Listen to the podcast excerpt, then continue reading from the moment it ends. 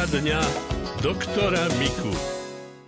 Máte naladené Rádio Lumen. Dnes sa v poradni doktora Miku budeme opäť venovať vašim otázkam, ktoré ste nám mohli posielať, či už SMS-kami, e-mailom, alebo aj poštou. Píše nám pani Ľudmila, pán doktor, už vyše mesiaca cítim v ústach, skôr v krku, horkú chuť.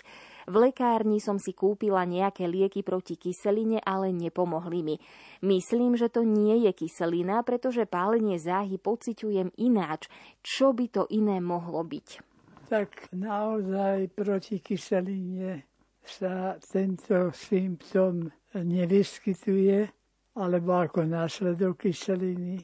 Ale môže to byť jednoducho taká bakteriálna alebo vírusová nákaza na sliznici ústnej dutiny. Tam tie kališky, ktoré máme, tie sa zapchajú z vrchu a to, čo sa tam vytvára, sú také látky, kde sa rozkladá bielkovina, aj keď to nie je nejaký zápal taký ako afty, ktorý by veľmi pocitoval pacient bolesťou, toto nie. No niekedy vynikajúco spraví, keď takýto pacient užíva citronádu. Ale tú citronádu bez cukru, ono citrón nakoniec má 10% cukru, takže on je sladký dosť len my ten cukor necítime, pretože tá kyselina to prehluší, tak povediať. No, táto kyselina askorbová, či vitamín C, pomáha už s tou svojou kyselinou tak prečistiť tie otvory na týchto chuťových kališkoch. Len robí sa to tak, že tá citronáda, ako som povedal, sa dáva bez cukru. A nie, že chytro vypiť. Nie. Necháme tu tak vypláchnuť v ústach a my si oplachujeme pomedzi zuby a pomaly to hltkáme. Takže tá kyselina tam pôsobí potom nie jednu minútu, ale pôsobí povedzme aj pol hodinu, že to tak vyplachujeme. A napokon ak to dobre dopadne, tak za jeden, dva dní pacient už má v poriadku a potom nedoprajeme tej sliznici sa upchať znovu a hlavne takto to vyplachovať. No, týmto citrónom pochopiteľne to môžeme vyplachovať roky, rokúce a neškodí. Stojí to za to.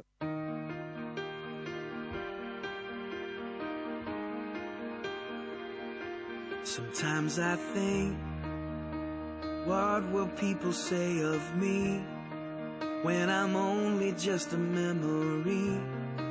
When I'm home where my soul belongs. Was I loved when no one else would show up? Was I Jesus to the least of us? Was my worship more than just a song?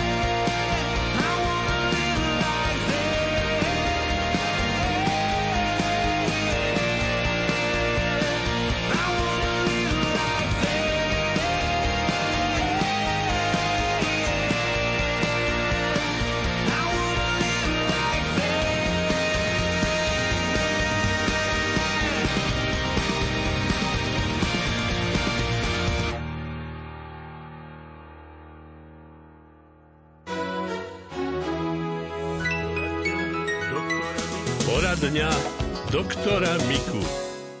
Poslucháčka Simona sa pýta, po prekonaní druhého covidu mi opäť začali veľmi vypadávať vlasy a k tomu sa mi pridružili aj tzv. horúčky na perách. Raz sa mi robí na jednej strane, raz na druhej. Každý deň si dávam B-komplex. Ktoré vitamíny, prípadne liečivá by ste mi poradili? Tak keď už nejaké liečivá, tak také vitamínové, veľmi užitočné, mohol by som povedať, že B-komplex, ale tam nie sú enzymy. To sú vitamíny plnohodnotné, ale nie sú tam enzymy, ktoré pomáhajú tie vitamíny aktivovať. Takže radšej prírodné vitamíny B, teda najmä vitamín B1, B2, B3 a tak ďalej, ktoré majú svoje plnohodnotné enzymy. A to sú kvasnice. Aké kvasnice? Tak jednak to môžu byť kvasnice s vajcom, ako s praženicou. A je to chutné, je to zdravé a je to výživné a je to veľmi výhodné aj po vitamínoznej stránke. A potom je dôležité, aby to účinkovalo dlhodobé. No a toto môžeme podávať aj v tzv. pivných kvasniciach. Stačí, keď v lekárnici povie, malo to svoj názov, ale no jednak to nesmieme vraveť, a jednak ten názov už nie je ten, ako bol. Takže stačí, keď si povie, že z pivných kvasníc tabletky. Oni sú hmotnostne veľké, pretože tam celá tá biomasa aj s tými živnými látkami inými a napokon aj minerálnymi látkami je v tom. Takže tá liečba je hmotnostne veľmi veľká. To znamená, že tie tabletky sa dávajú bežne pre dospelého človeka 3 tabletky ráno, 3 tabletky na obed a večer. Tak nech sa pacientovi nezdá, že je to veľa. Nie je to veľa, len keby to dali do jednej tabletky, takého človeka nemáme na svete, čo by to bol schopný zhrnúť. Takže tam musí sa to rozdeliť do troch, štyroch tabliet a tak. A keď toto dávame, nehrozí nám nejaká taká nepríjemná vec, ako keby sme to museli kvantitatívne veľmi preháňať. No keby sme to chceli iným niečím ako akurát kvasnicami, tak napríklad orechami, vlašské orechy také 30 deň a lieskové takých 7. A to sa tiež dá dlhé dní za sebou užívať. A oplachovať pusu a robiť všetko, čo sa patrí, aj trénovať organizmus a odsúžovať sa, to už tak patrí k tomu.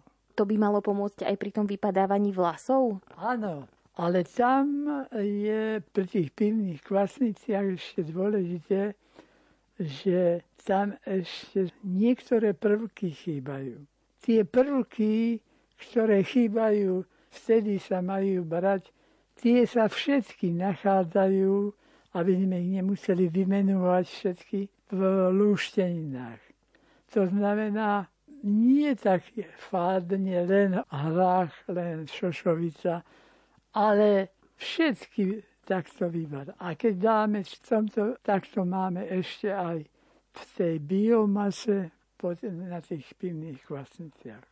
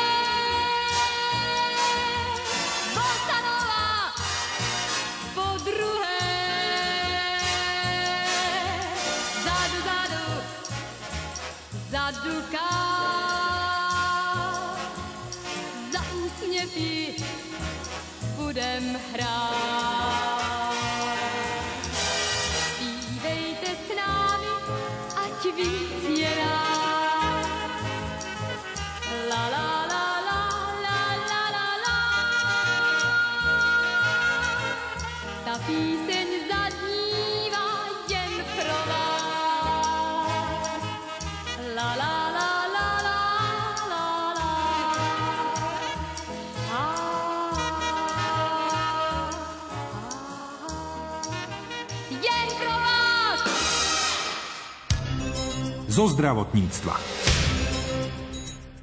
V Bratislave sa tento mesiac konal v poradí už štvrtý ročník Cinre Cardio Live seminára.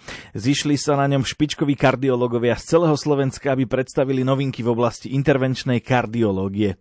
Celý program obohatili o priame prenosy z katerizačných sál z nemocnice Cinre, nuž a viac zistoval redaktor Martin Petráš od primára Ladislava Grocha. Pán primár, ako by sme mohli charakterizovať Deň intervenčných kardiologov? Je to, je to tradiční sezení kardiologů, kteří se zabývají léčbou zejména ischemické choroby srdeční ve všech podobách, to znamená akutních koronárních syndromů, infarktu, ale i pacientů se stabilní anginou pectoris taky forma ischemické choroby srdeční. Ta naše práce je založena na úzkém kontaktu s periferními nemocnicemi, s terénními lékaři, včetně praktických lékařů, praktických kardiologů, protože oni nám ty pacienti musí zavčas dodat. A to, aby ta spolupráce fungovala co nejlépe a co nejefektívněji, k tomu slouží tato setkání. Čo všetko zaujímavé sa môžu lekári na tejto akcii dozvedieť? Jde nám o to, aby měli praktičtí kardiologové, kteří nepracují na sálech, aby měli představu,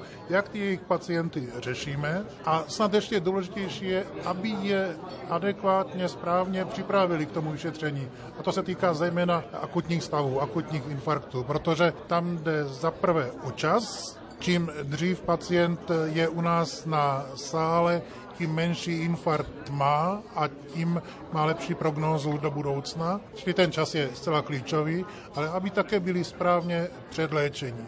Protože i ten čas transportu, který z některých oblastí trvá třeba hodinu, tak je možné využít k tomu, aby medicamenty již začaly pozitivně působit na postižené srdeční tepny. Dalo by sa nejako unifikovať, aký je ten čas, kedy ešte pacienta možno zachrániť s čo najmenšími postihnutiami? Ano, to víme. Lidský srdeční sval, kompletní uzávěr tepny a začátek infarktu toleruje bez toho, že by srdeční sval odumíral 3 čtvrtě hodiny. Pouze. Pouze 45 minut. To je doba, která se v naprosté většině případů nedá stihnout k zavolání eh, rychlé lékařské pomoci, k transportu pacienta a k otevření tepny. Má smysl tepnu otevírat do 6 hodin, protože víme, že zmenšíme rozsah infarktu. Potom je většinou infarkt na konečné velikosti, ale stejně tak víme, že do 12 hodin má smysl uzavřenou infarktovou tepnu otevřít, protože zabraňujeme pozdním komplikacím, vzniku výdutě nebo té nejhorší komplikace prasknutí, ruptury srdeční tepny, která je většinou fatální. Takže odpověď na tuto otázku je, do 12 hodin má smysl pacienta poslat s tím vážným infarktem myokardu. My klasifikujeme do dvou hlavních skupin a ten vážný nazýváme podle EKG známek STEMI infarkt, takže do 12 hodin. Bohužel někteří pacienti si myslí, že jde o jiné postižení, třeba od chrbtice nebo od žaludku a jsou prvních 24 hodin doma, pak bohužel už toho moc na sále neuděláme. Ktoré sú teda tie varovné signály, ktoré si musíme všímať? Klasické bolesti na hrudi, ale plošně bolesti, ne píchavé bolesti. Plošné charakteru svírání a typické je šíření se do krku, často do zubu, do končetin, více do levé horní končetiny, ale i doprava. Někdy imituje infarkt eh, žlučníkový záchvat, protože se šíří žaludku a dokonce vyvolává i nevolnost a zvracení. Občas se to zamění, takže to je varovný příznak. Někdy dozad méně typický. Ale plošně bez vazby na dýchání, bez vazby na pohyb. Ta bolest se nezmění s pohybem u infarktu. Intervenčná kardiológia napreduje doslova míľovými krokmi. Vedeli by ste nám povedať o nejakých novinkách alebo o niečom, čo ste si možno pred niekoľkými rokmi ani nevedeli predstaviť? Dneska jsme schopni léčit pacienty, které dřív pokud vůbec, tak byli doménou kardiochirurgie. To jsou pacienti s rozsáhlým vícečetným postižením srdečních tepen a zejména pacienty s těžce selhávajícím srdcem, konkrétně levou komorou. Takový dříve zákrok nebyli schopni snést. Dneska máme přístroje, které podpoří činnost srdce, pumpy v podstatě a děláme tedy výkony, které jsme před 10-15 lety dělat nemohli. My jsme před eh, tři a půl roky diskutovali o tom, že na Slovensku není dostatek eh, center, které se zabývají touto činností, intervenčních kardiologických center. Tenkrát jich bylo šest, v Česku jich je 22. Když vezmeme, že je nás dvakrát víc, tak by na Slovensku mělo být 12 podle této logiky. A bylo jich 6. Tak jsme si řekli a, a praxe ukázala, že oprávněně že je tu místo pro sedmé centrum a jestliže Praha může mít sedm center, tak proč Bratislava by nemohla mít dvě centra? No a ukázalo se, že ta úvaha byla správná, protože jak eh, centrum v Ústavu srdečně chorob, tak naše v Cinre jsou plně vytížené. Ku prospěchu našich pacientů a rozhodně nestrádáme nedostatkem pacientů. Naopak, jsme zatíženi čím dál víc a podle té logiky, kterou jsem zmínil, je tu pravděpodobně prostor pro jedno až dvě další centra.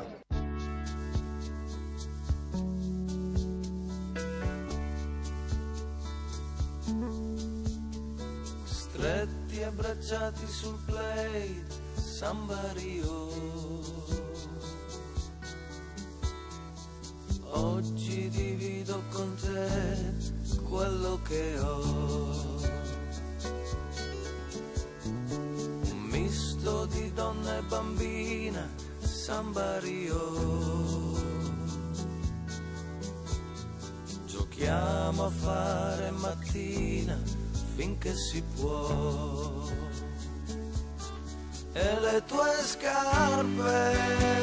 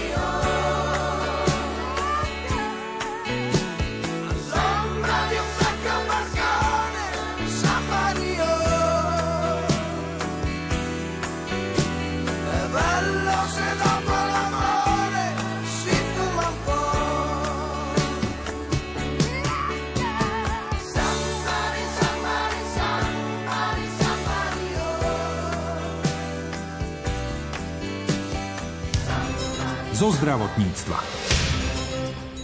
Bolesti chrbta v podstate môžu byť aj v detskom veku, ale tam sú pomerne zriedkavé. Pri niektorých e, fakt, že ťažkých skoliózach, tie ľahučké skoliózy nezvyknú bolieť, alebo pri niektorých reumatických ochoreniach, ktoré môžu aj v mladom veku sa vyskytovať ale mm, určite výskyt bolesti chrbta stúpa s vekom a s tým, ako sa predlžuje vek života, tak sa aj výskyt tých bolestí chrbta ako zvyšuje ich frekvencia a ich počet. Závisí to od mnohých faktorov. Je to jednak extrémne preťaženie tej chrbtice, čiže ľudia, ktorí fyzicky namáhavo pracujú, majú rozhodne väčší sklon k tomu, aby mali tie zmeny na chrbtici a teda aj bolesti chrbta ale zase na druhej strane aj inaktivita, čiže ľudia so sedavým zamestnaním, nešportujúci, tí majú tiež ako sklon k tomu, že ochabne to svalstvo, ktoré po chrbte hrá veľmi dôležitú úlohu a majú teda väčšiu tendenciu k tomu, že ten chrbát bude bolieť. Zrejme aj tí ľudia, ktorí pracujú za počítačom, najmenej tých 8 hodín denne, tak asi majú potom časom problémy. Rozhodne, lebo svaly, ktoré pri bežnej chôdzi a pri bežných činnostiach nepoužívame, ochabujú a tým sedením v podstate len prispievame k tej atrofii tých svalov. A čo by ste odporúčali tým, ktorí musia teda v práci veľa sedieť za počítačom, raz za čas nejako zacvičiť alebo prebehnúť sa? Určite ako nie je optimálne niekoľko hodín v kuse sedieť na stoličke za stolom. Treba robiť prestávky, rozhýbať sa a ako veľmi dôležité je aj vo voľnom čase nejaký rekreačný šport robiť a proste hýbať sa a vykompenzovať to teda aspoň vo voľnom čase, keď to v práci nejde hýbať sa dostatočne. Sme spomínali, že treba aj tí ľudia, ktorí ťažšie pracujú, môžu mať problémy s chrbticou. Môžeme im tak trošku poradiť, že ako by mali treba zdvíhať bremena alebo také ťažšie veci ako na tú chrbticu, aby si ju nepoškodili? Asi sa to nedá v mnohých profesiách, že naozaj tam musí sa fyzická sila použiť podľa možnosti používať pomôcky, ktoré vedia tú prácu uľahčiť a snáď dneska už v tejto dobe ako technika trošku pomáha v tom, ale určite to už sú všeobecne známe veci, že dvíhať bremena sa má so spriameným chrbtom, z v podstate podrepu a s vystretými hornými končatinami, e, nie z predklonu, aby sa celá tá námaha neprenášala na, na tie plátničky, ktoré vlastne tým strašne trpia. Keď takéto bremeno ťažké dvíhame z predklonu so zohnutým chrbtom, ktorý narovnávame. A aké sú možnosti liečby? To asi najviac zaujíma našich poslucháčov, aby sa zbavili tej bolesti. Čo sa dá v tejto oblasti urobiť? Jednak sú to také režimové opatrenia, teda človek by mal vedieť, ako sa hýbať, ako sedieť, akú námahu si môže dovoliť. Pokiaľ už tie bolesti chrbta sa vyskytnú, tak ak je tá bolesť akútna, intenzívna, tak na pár dní sa odporúča kľud. Odľahčiť tú chrbticu, trošku ležať viacej a nie chodiť a užiť niečo z tých, ako sme spomínali, bežných analgetík, ktoré sa dajú aj na voľno v lekárni nakúpiť, alebo navštíviť svojho praktického lekára, ktorý vie tieto lieky naordinovať ale rozhodne, pokiaľ tá bolesť sa zmierni po tých niekoľkých dvoch, štyroch dňoch, tak nie je žiadúce, aby pacient ležal dlhšie, ale je potrebné, aby teda nejaký pohyb vykonával. E, mal by sa vyhýbať takým činnostiam, ktoré mu provokujú tú bolesť, ale je ideálne, ak sa hýbe. A v podstate potom závisí naozaj od intenzity bolesti a od závažnosti toho stavu, čo s tým ďalej. Pokiaľ je tá bolesť taká, že nám e, vystreľuje do horných alebo dolných končatín, tam vtedy sa myslí na nejaký problém v oblasti plátničky a možný útlak nervu. Takže takýchto pacientov väčšinou posielajú na neurologické vyšetrenie, kde to diagnostikujeme. Prípadne nasadíme nejakú liečbu, ktorá by mohla na tieto bolesti zabrať a vlastne taký terapeutický test máme. Ak nám to zaberá, tak, tak to asi svedčí pre to poškodenie nervového koreňa. A potom sa dá v podstate rôznymi technikami, najčastejšie samozrejme medikamentoznou liečbou, teda tabletkami, ale pokiaľ pacient trebárs je veľmi akutný, akutná bolesť je to, tak sa dajú robiť aj rôzne iné, také invazívne možnosti liečby. Niektorých dávame na infúznu liečbu v priebehu niekoľkých dní, u niektorých navrhneme tzv. blokády alebo ľudovo povedané obstreky, teda tam sa lokálne do istej oblasti, blízko tých bolestivých štruktúr podávajú rôzne lieky. Najčastejšie sú to lokálne anestetika alebo kortikoidy, ktoré majú protizápalový, protibolestivý efekt, protiopuchový efekt a takýmto mechanizmom vedia tú bolesť potlačiť. Dnes už sú tie metódy celkom sofistikované, takže tie obstreky nervových koreňov sa dajú robiť aj pod kontrolou CT, kde sa cieľene tou ihlou ide k nervovému koreňu a k otvoru v chrbtici, cez ktorý ten nervový koreň vychádza, tam, kde je ten útlak toho nervu najväčší a tam sa priamo podávajú tie lieky zabezpečuje to vlastne cieľenejší zásah presne na to miesto, kde potrebujeme, aby to zasiahlo. A samozrejme, že sú aj ťažšie stavy, ktoré nereagujú nám na tú liečbu. Niektorí pacienti musia byť hospitalizovaní a niektorí sa nevyhnú aj operácii.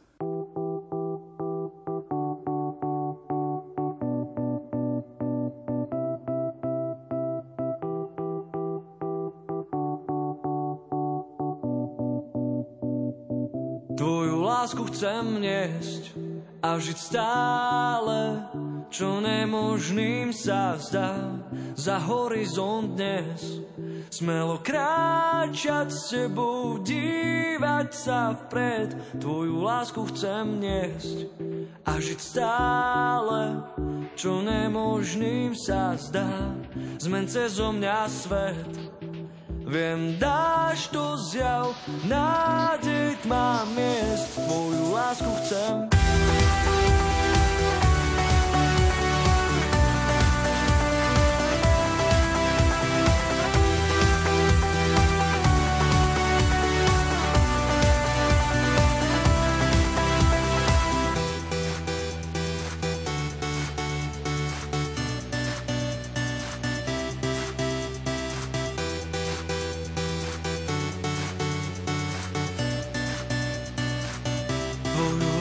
Lásku chcem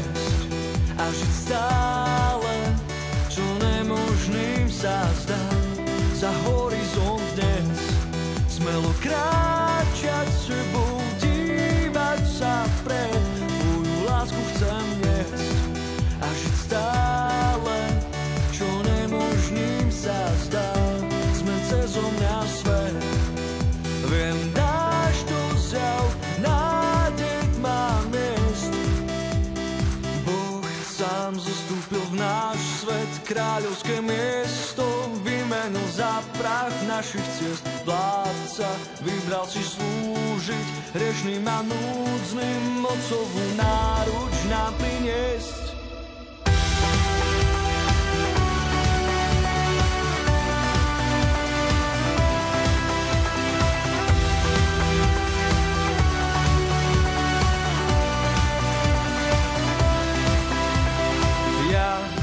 Tiež denne som blúdil, našiel ma sám, král zvihol ma z prachu mojich ciest dnes.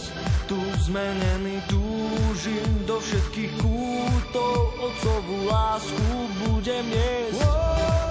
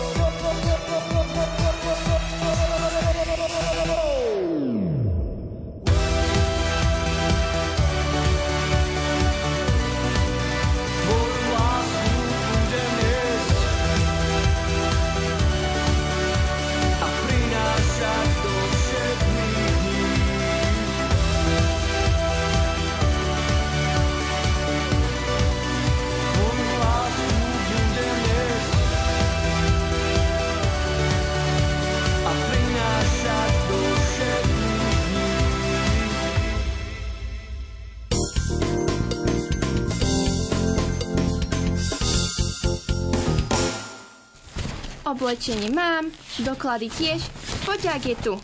Smeli cestovatelia, obujte si túlavé topánky a vydajte sa spolu s nami na dobrodružnú cestu naprieč celým svetom. Preplávame divoké moria, Zdoláme vysoké štíty hôr, ochutnáme exotické jedlá poznáme miestnych obyvateľov a prstom na mape precestujeme svet krížom, krážom. pridajte sa k nám už dnes o 16. A kam ideme dnes? Však ja neviem, čo si mám zbaliť. Ale veď baliť sa nemusíš. Stačí počúvať. V najbližšej relácii Lupa vám predstavíme základnú školu Žofie Bosniakovej v Tepličke nad Váhom. Škola sa prezentuje nielen na rôznych súťažiach, ale aj na sociálnych sieťach, kde dekan Pavol Špita pridáva videá zo školských akcií. Tie videá, tie mass media nám pomajú asi otvoriť, aby videli, nazreli do tej školy, čo všetko sa tu vlastne robí a čím duchovne ako si žijeme. A vlastne tými videami zapájame častokrát aj farnosť do života školy. Viac sa dozviete už dnes o 20. hodine v relácii Lupa so Simonou Gablíkovou.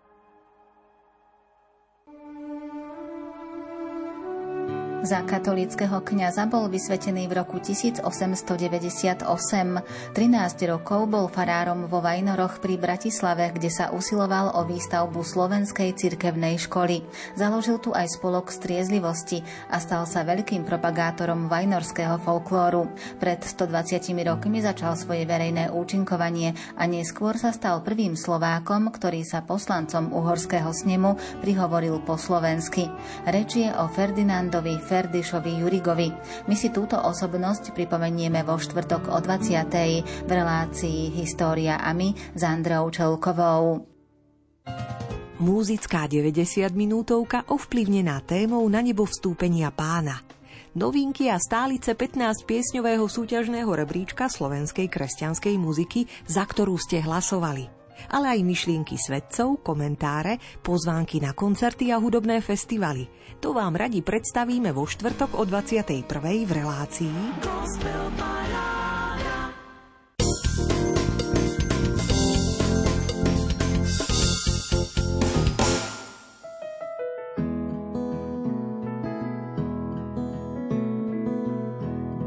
Na vysokom brale tam na konci lesa. Stretneme sa spolu, spolu stretneme sa.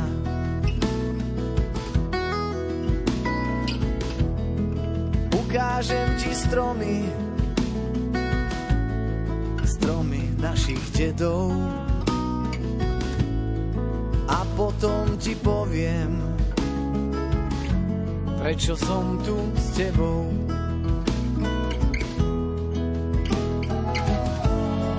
Tam, kde lipy rastú, majú ľudia úspev široký. Chlapi skáču cez ohne, devy sa držia za boky.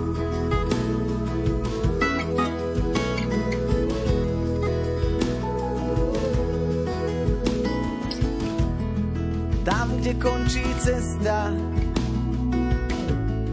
na úbetí hory. Rastie stromček, ktorý všetky rany zhojí.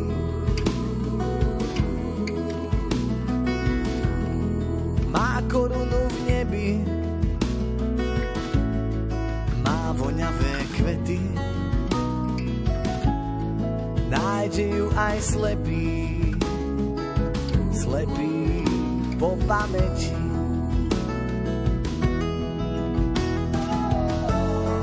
Tam, kde lipy rastú, majú ľudia úsmev široký. Chlapi skáču cez ohne, devy sa držia za boky. Tam, kde lipy postaví. Tam, kde lipy rastú, tam ma jednoducho žiť baví.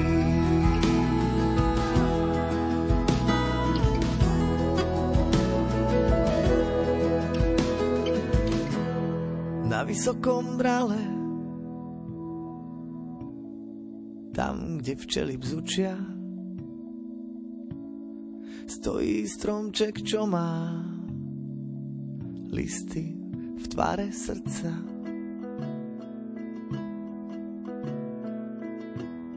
Na vysokom brale, tam, kde krúži sokol, rastú z čiernej zeme už vyše sto rokov.